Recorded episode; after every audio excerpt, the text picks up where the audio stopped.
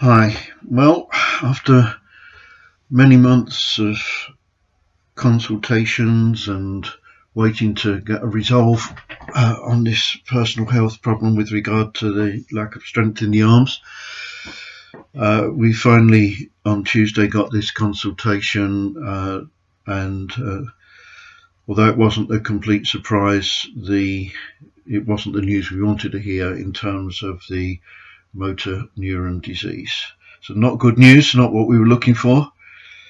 And so now we're um, Dawn and I together, particularly, and all those uh, with us, uh, uh, remembering that the Scripture, the Bible says, uh, He sent His word and healed, and faith comes by hearing, and hearing by the word of God. So we're looking to receive uh, that word which brings us to a place of faith. Of course, the battle um, is between the what if and what could be, as against uh, the word of faith, which then seals in our hearts an expectation of God's uh, healing and deliverance.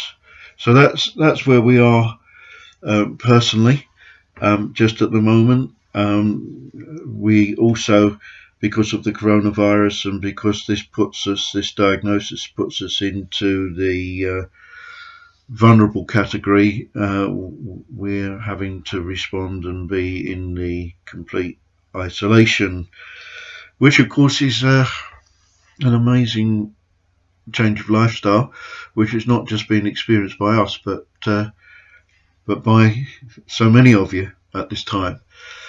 Uh, I think really the totality of of uh, our lives was really with uh, people.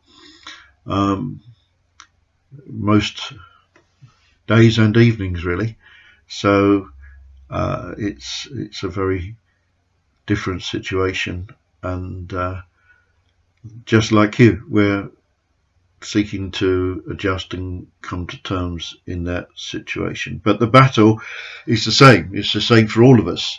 The battle of the what if and the onslaught the enemy seeks to seeks to make into our minds and uh, take over that place of, of rest and peace as against the word of God, which of course brings faith. As far as what's happening around us, well, I guess the word that was spoken to Joshua, you haven't walked this way before, certainly fit. Um, it's a time of most major world turmoil and upheaval with fear and uncertainty and darkness and confusion.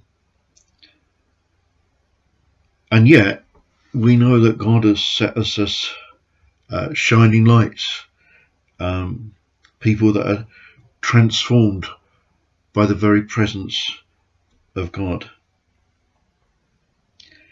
Let's just think uh, God's word to us over this year um, has been very clear, very consistent. All the things regarding presence, uh, not just for ourselves, for our own comfort and situation, um, but for what God has called us to be and to do for others. Um, if you think about the whole teaching on birthright rather than blessing, it's uh, very significant that uh, yes, of course, um, we we richly enjoy the blessing, but the birthright is who we can be rather than just what we can do. It's an amazing thing that the darker the room or the darker the area in which we are, bright, the brighter a light seems to shine. And God calls us to be light in the darkness and salt in the earth.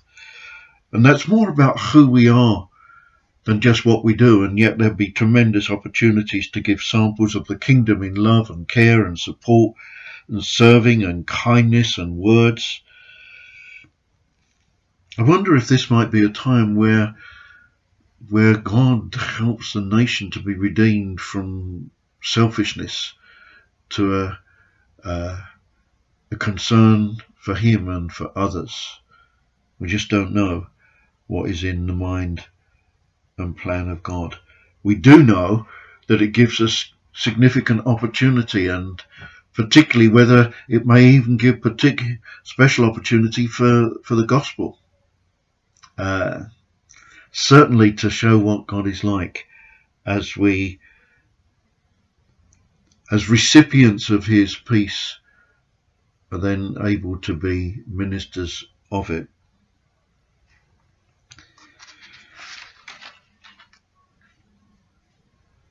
There have been various uh, words and inputs that have been coming, but one struck me particularly.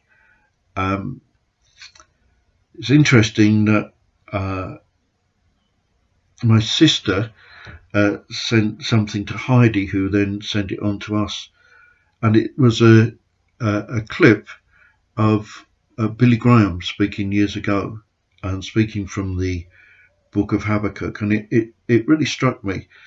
There, he's he's asking the question that people, I suppose, always asking, but particularly asking at the moment, Lord, tell me what you're doing. And the Lord's reply pretty much comes down to this if I told you, you wouldn't be able to believe it anyway.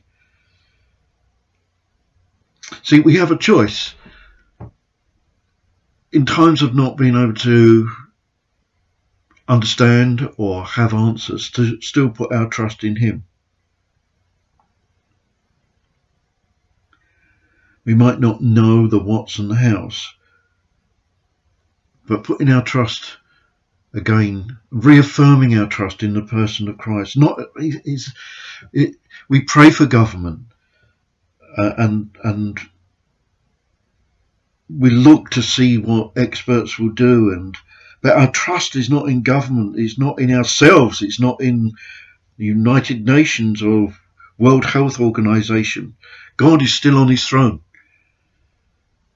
and when all else crumbles he was still he's still going to be there. He's the everlasting God.